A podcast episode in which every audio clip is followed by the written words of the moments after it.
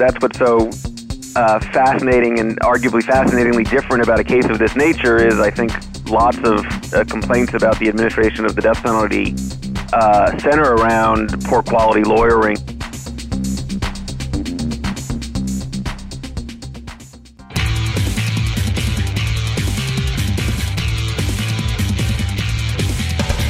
Welcome to the award winning podcast, Lawyer to Lawyer, with J. Craig Williams and Robert Ambrogi, bringing you the latest legal news and observations with the leading experts in the legal profession. You're listening to Legal Talk Network.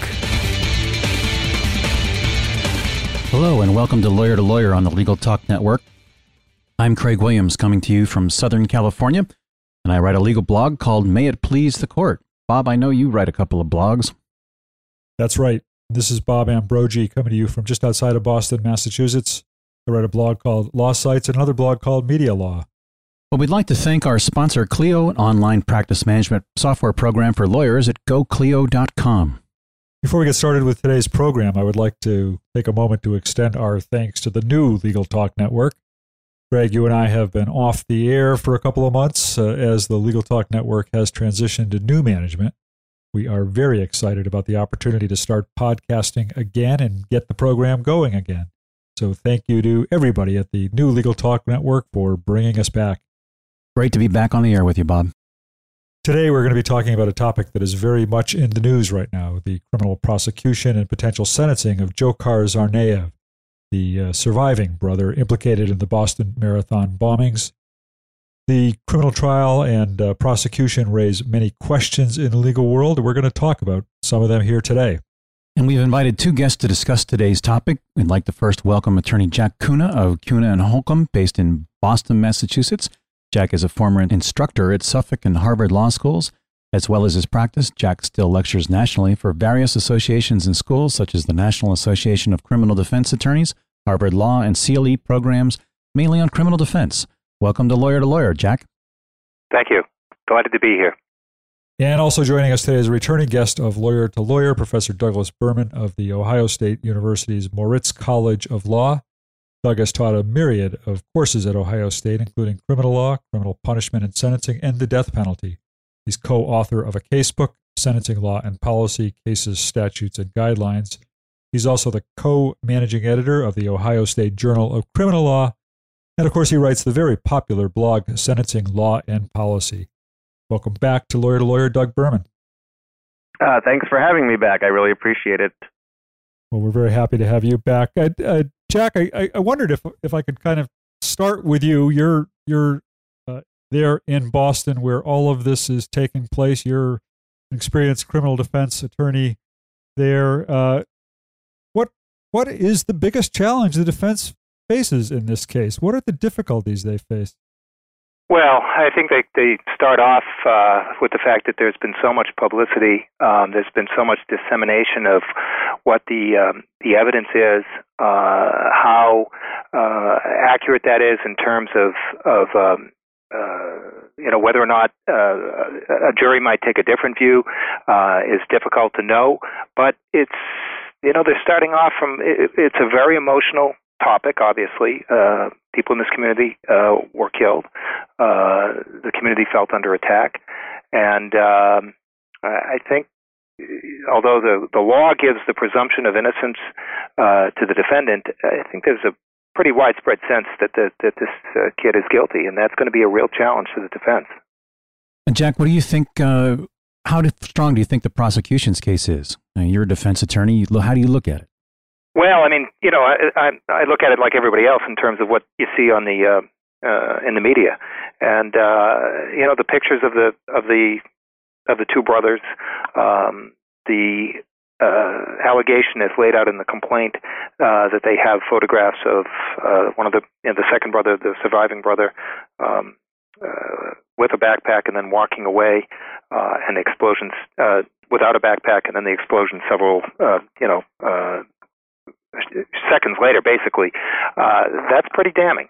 Um, I, it sounds like they've got a pretty good case. Um, you know, the one way to look at this is uh, uh, what is the evidence going to be is there going to be any question about uh, reasonable doubt about guilt or innocence? And uh, and if not, uh, or if it's or if that's weak, then the the thrust of the defense probably is going to try to avoid the death penalty.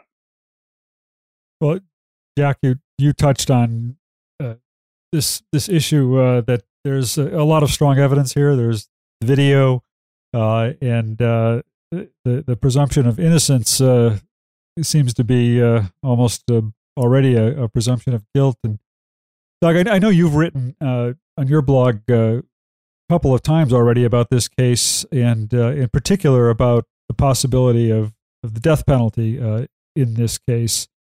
And you, you've talked about uh, those who uh, feel that that uh, uh that uh, really should be a, a, strong possibility in this case. Uh, what's your view on on how this case should play out and may play out in terms of potential sentencing?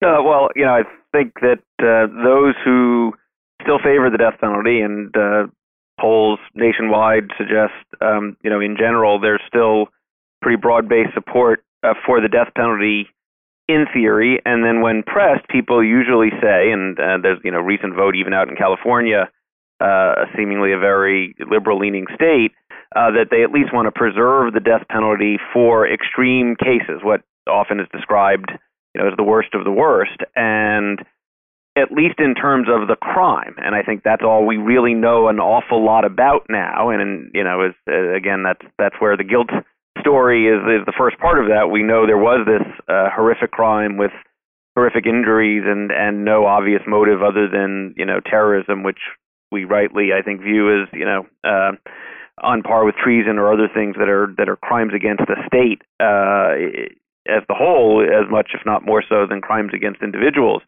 And so, when we think about if we're going to define the death penalty as something we want to keep available and keep available for the worst of the worst, when we think about this crime, and we think particularly not just about uh, the direct victims, but you know the psychological injuries that echo through, you know all the stories that that go not just um, you know to the people who were there, but everybody who observed it and dealt with the uncertainty. Add on top of that uh, the drama that surrounded uh, capturing uh, you know the one uh, living direct suspect. I, you know I think it's easy to say the death penalty should at least be on the table. Uh, now, fascinatingly, this crime was committed in a state that, if the state were to prosecute, wouldn't have the death penalty on the table because Massachusetts has a long history of, of not having that as an available punishment.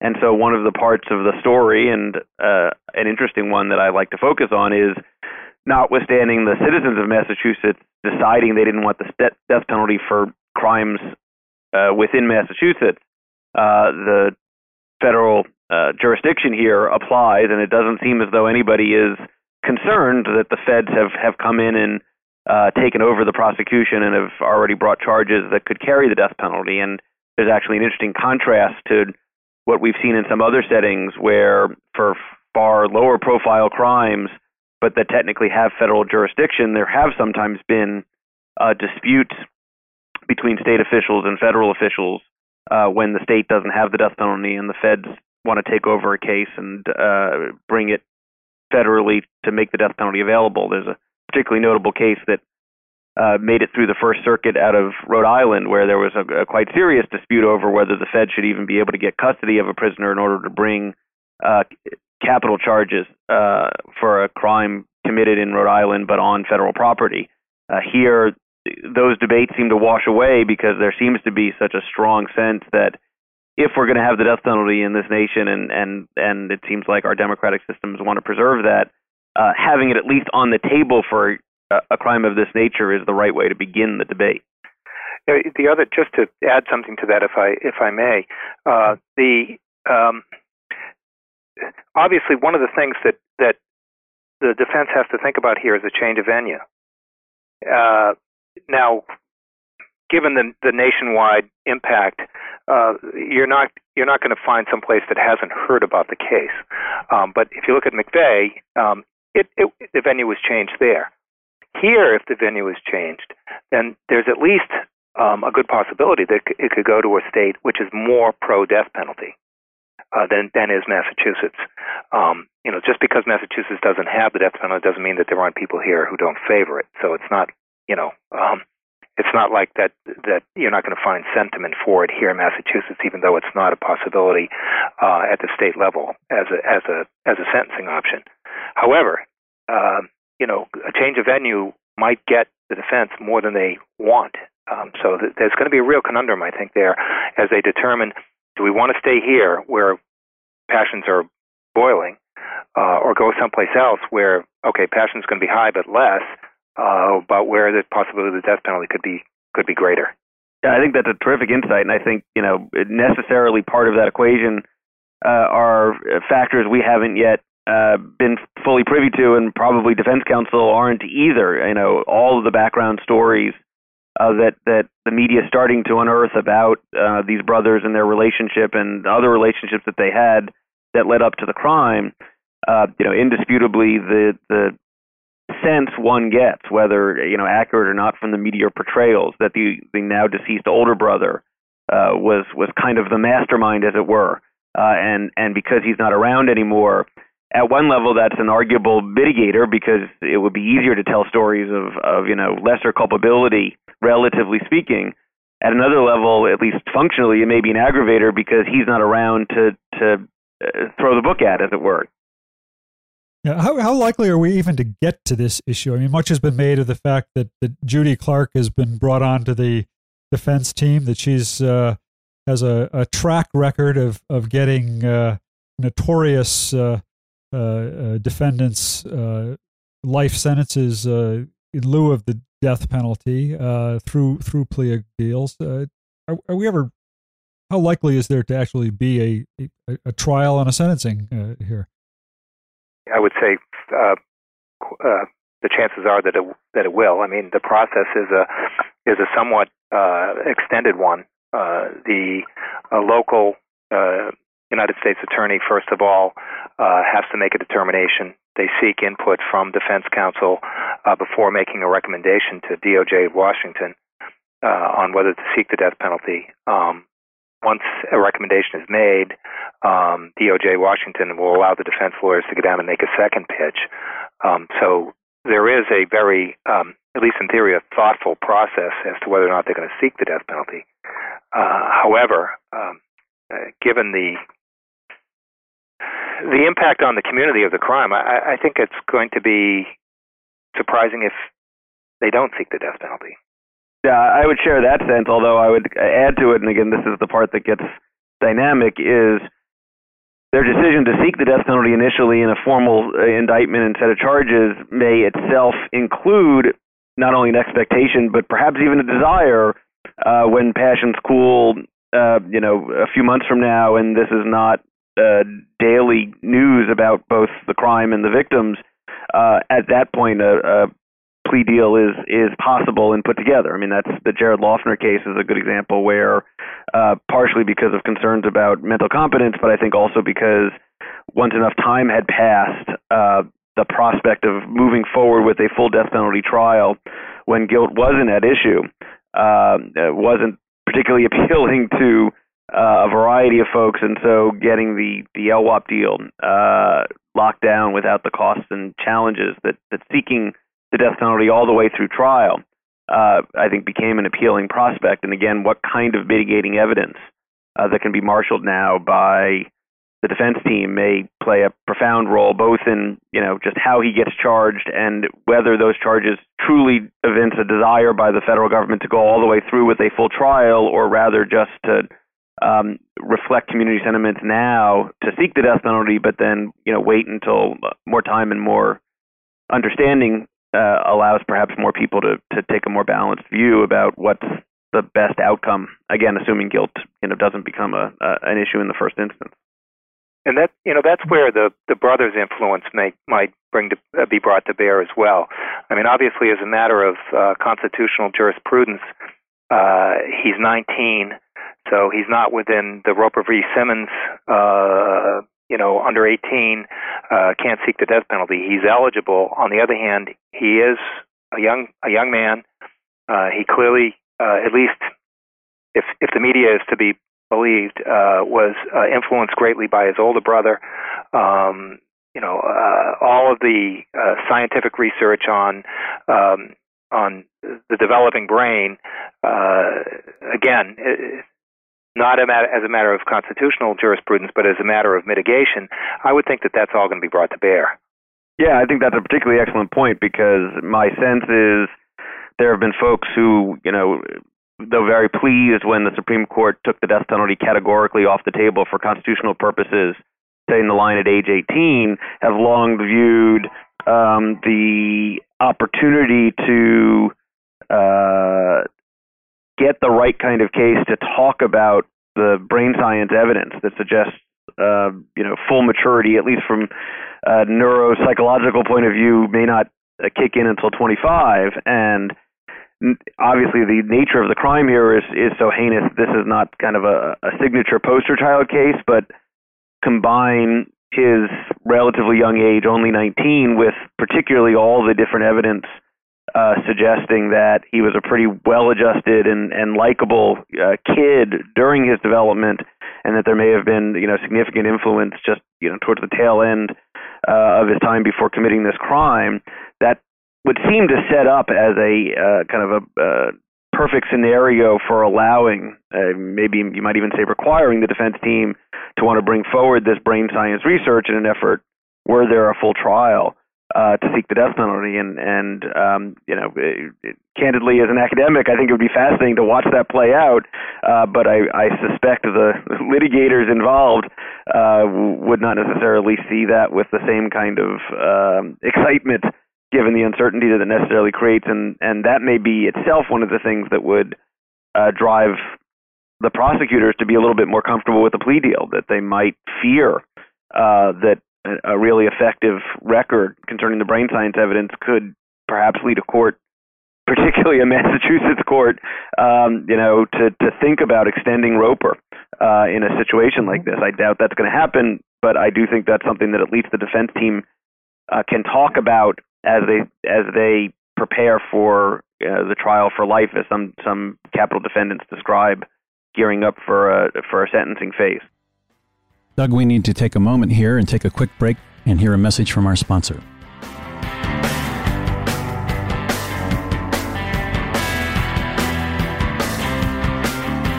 Hi, my name is Kate Kenny from Legal Talk Network, and I'm joined by Jack Newton, president of Clio. Jack takes a look at the process of moving to the cloud. Now, how long does it take to move to the cloud, and is it a difficult process? No, I, with most cloud computing providers, moving uh, your data into the cloud is something that takes just minutes, not hours or days to do. You can get signed up and running with most services in just a few minutes. And uh, even if you have an existing, uh, a legacy set of data that you want to migrate to a, pr- a web based practice management system like Clio, there's migration tools and migration services that we're able to offer to ease that process. So most firms can be up and running to the cloud in less than in the cloud in less than five minutes and can have their data imported uh, in a matter of hours or days. We've been talking to Jack Newton, president of Clio. Thank you so much, Jack. Thank you. And if you'd like to get more information on Clio, feel free to visit www.goclio.com. That's G O C L I O.com.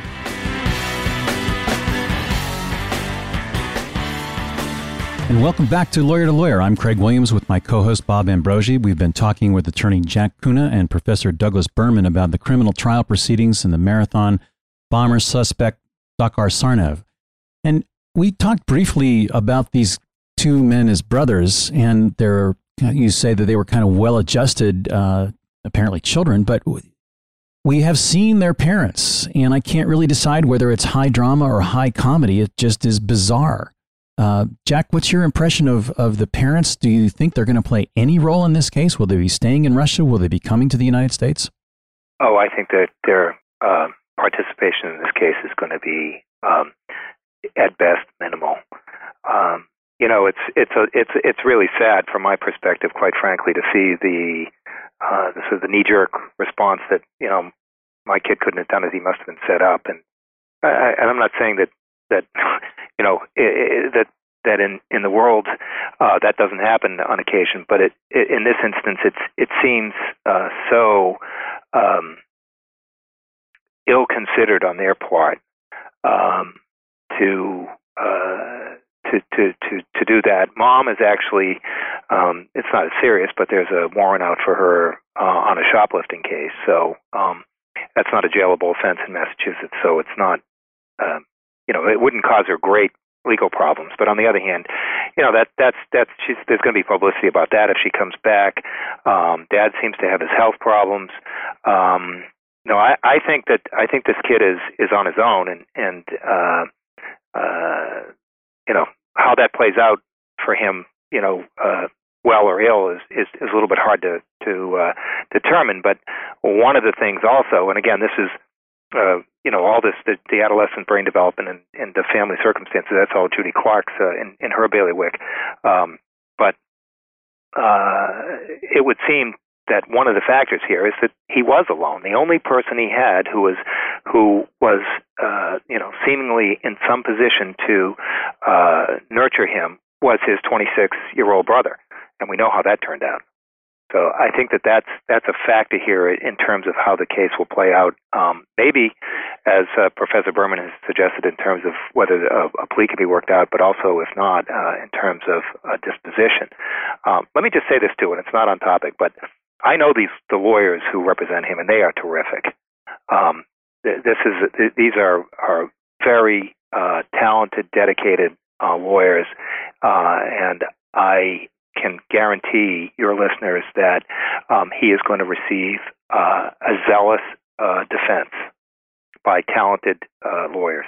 That's Miriam. Miriam Conrad is the chief public defender in that case, and then of course Judy Clarke brought in as well. I would I would sec I would second those sentiments, and in fact, again, that's that's what's so uh, fascinating and arguably fascinatingly different about a case of this nature is I think lots of uh, complaints about the administration of the death penalty uh, center around poor quality lawyering that that often happens with appointed counsel in in state cases or um, you know that that don't have a basis for being confident that it's going to be the best of the best helping to represent the worst of the worst. And in this case, um, you know, uh, I too do both uh, the defenders involved, and they are not just first rate, but my sense is, and to get back to the parents' question, you know, they'll not only understand the challenges that they would have in in using the parents um, as a potential mitigating uh, resource here in trying to figure out how to best represent their client,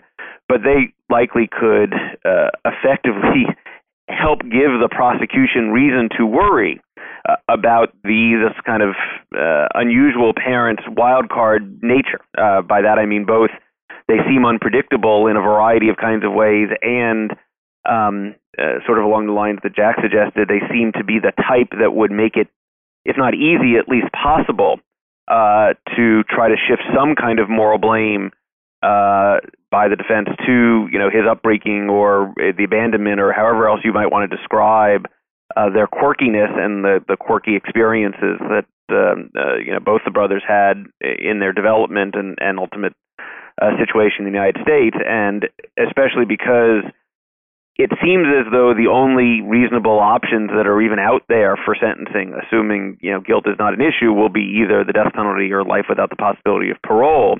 You know, anything that that is unpredictable uh, necessarily can be used to the defense's benefit because uh, with those options being the only ones there, part of their negotiating tactic will be to say, you know, look, government, you can't have any confidence about how this case is going to play out and the more you dig into it, the more uh, uh, unpleasantnesses we're going to find about persons other than this particular defendant, and that's reason alone to be willing to make a deal with him, to be willing to to have him be locked up um, forever and and essentially forgotten, uh, rather than to continue to make a spectacle of this by by having a drawn out and itself inevitably uncertain uh, death penalty trial. Let's take a let's take a quick look at the civil side of this case and see if there's any kind of remedies that the individuals who've been injured and killed have. I mean, it's going to be to me seems kind of obvious that these the the brothers, neither one of them are going to have any kind of insurance coverage. There doesn't seem to be any type of of other actor here beside them. Does that leave all of the people that are injured just out of luck? Well, you know, there's there are uh, funds that have been established, and uh, that appears to be uh, and and people have been very generous uh, uh, so far, and I think they'll continue to be very generous.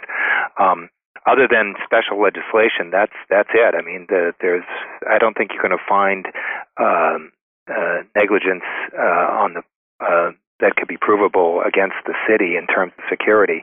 Um, I want to pick up on that. Just staying on the criminal side a little bit, I want to actually pick up on the special legislation point because uh, little known, but but worthy of of I think some rumination in this context is.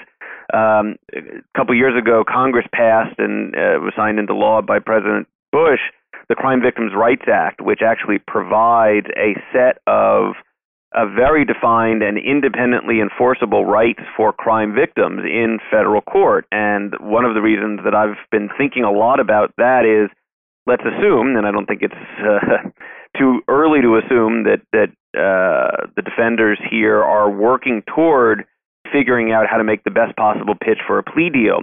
Under the Crime Victims' Rights Act, uh, my read is that the the prosecutors would have an obligation to consult in some way with the prosecutors, uh, with the with the victims, uh, before fully accepting uh, the uh, possibility of a plea to take the death penalty off the table.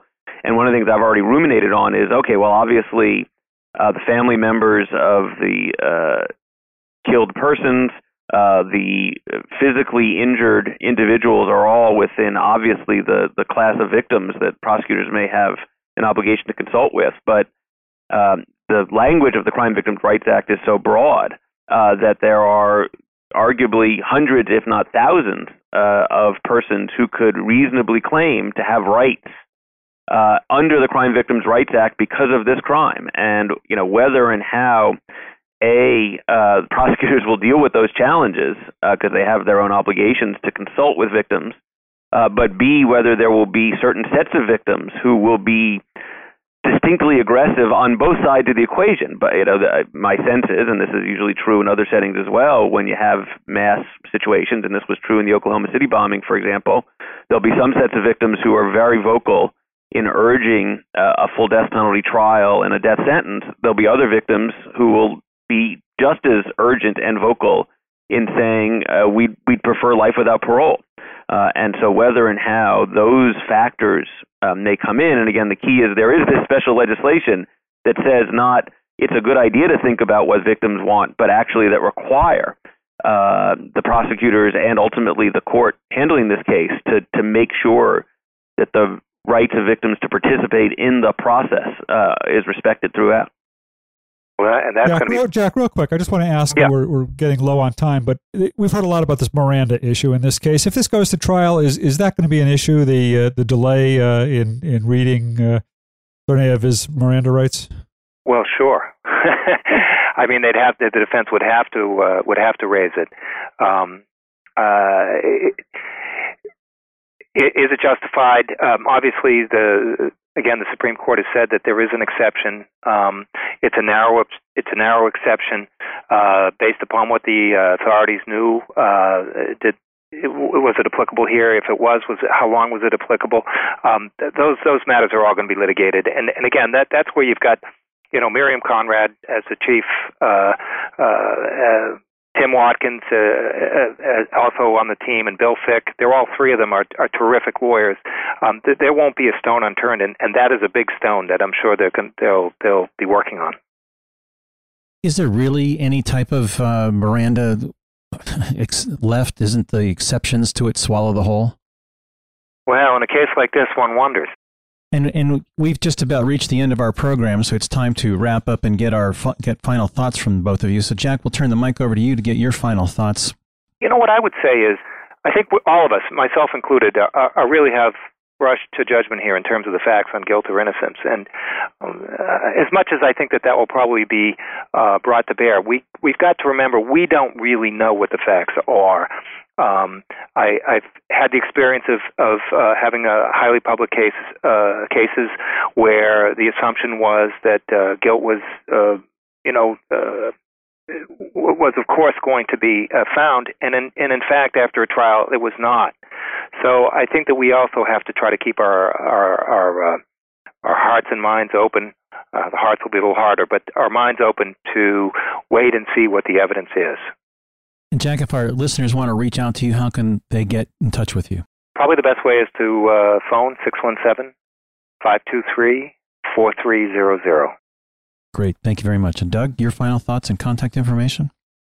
Sure. Uh, I, I sort of share Jack's instincts about um, keeping our, our minds open as we get more information, and particularly to have uh, trust in our court processes. One of the things that I I think I've been pleased to, to see develop, even as there's been a, a, a set of frenzies here, is a tamping down of the suggestion that we couldn't trust our traditional criminal court system uh, to handle this, and that we needed some kind of you know military court or special court uh, institution.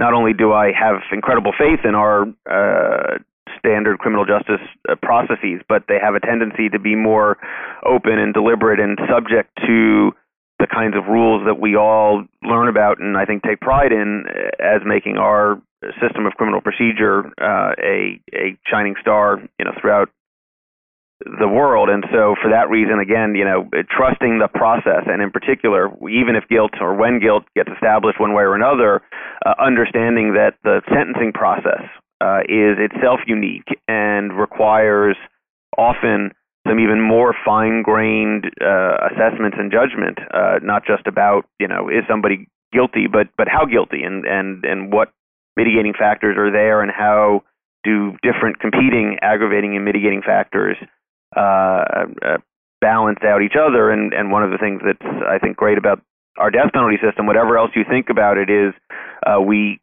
we rely on our jury system uh, to make those recommendations because we recognize that that uh, that's itself another hallmark of of a due process that we take long-standing constitutional pride in. And and uh, I will be blogging about these issues uh, not quite nonstop, but a lot because it's cases like this that that I think focus the mind and focus the attention on uh, different dimensions of how the death penalty works and you know whether we have affinity for that or not.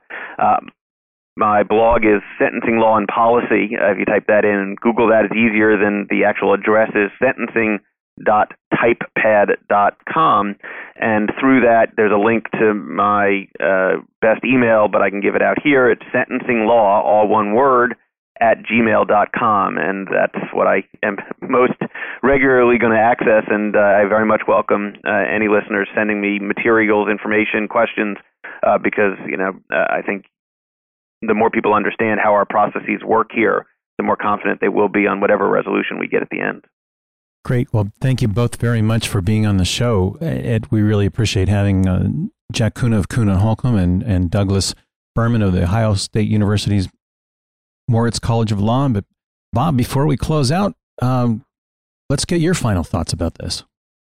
Uh, well, I I think my final thoughts are uh, we have a lot yet to see. I think there are going to continue to be a lot of developments uh, in this case. The good chance there could be more federal charges filed in this case. There could as well be state charges filed in this case for the uh, murder of the MIT security officer, for the uh, kidnapping uh, of the uh, the car carjacking and kidnapping uh, charges. and even today, there were, as we're recording this, there were announcements of three more arrests uh, related to this case. So uh, I think stay tuned for further developments. How about you, Craig? What What do you think?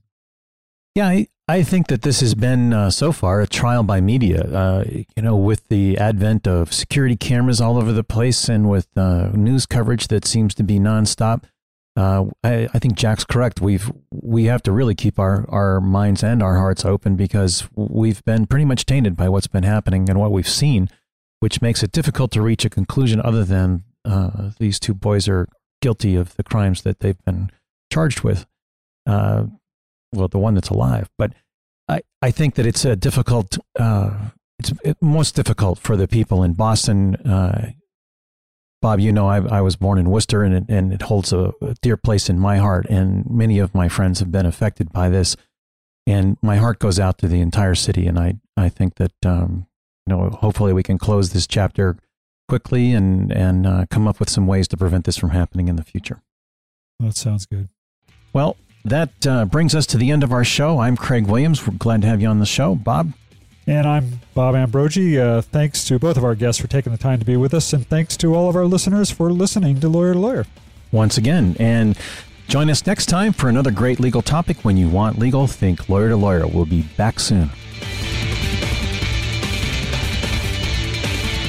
The views expressed by the participants of this program are their own and do not represent the views of, nor are they endorsed by, Legal Talk Network, its officers, directors, employees, agents, representatives, shareholders, and subsidiaries. None of the content should be considered legal advice. As always, consult a lawyer. Thanks for listening to Lawyer to Lawyer, produced by the broadcast professionals at Legal Talk Network. Join J. Craig Williams and Robert Ambrogi for their next podcast covering the latest legal topic. Subscribe to the RSS feed on LegalTalkNetwork.com or in iTunes.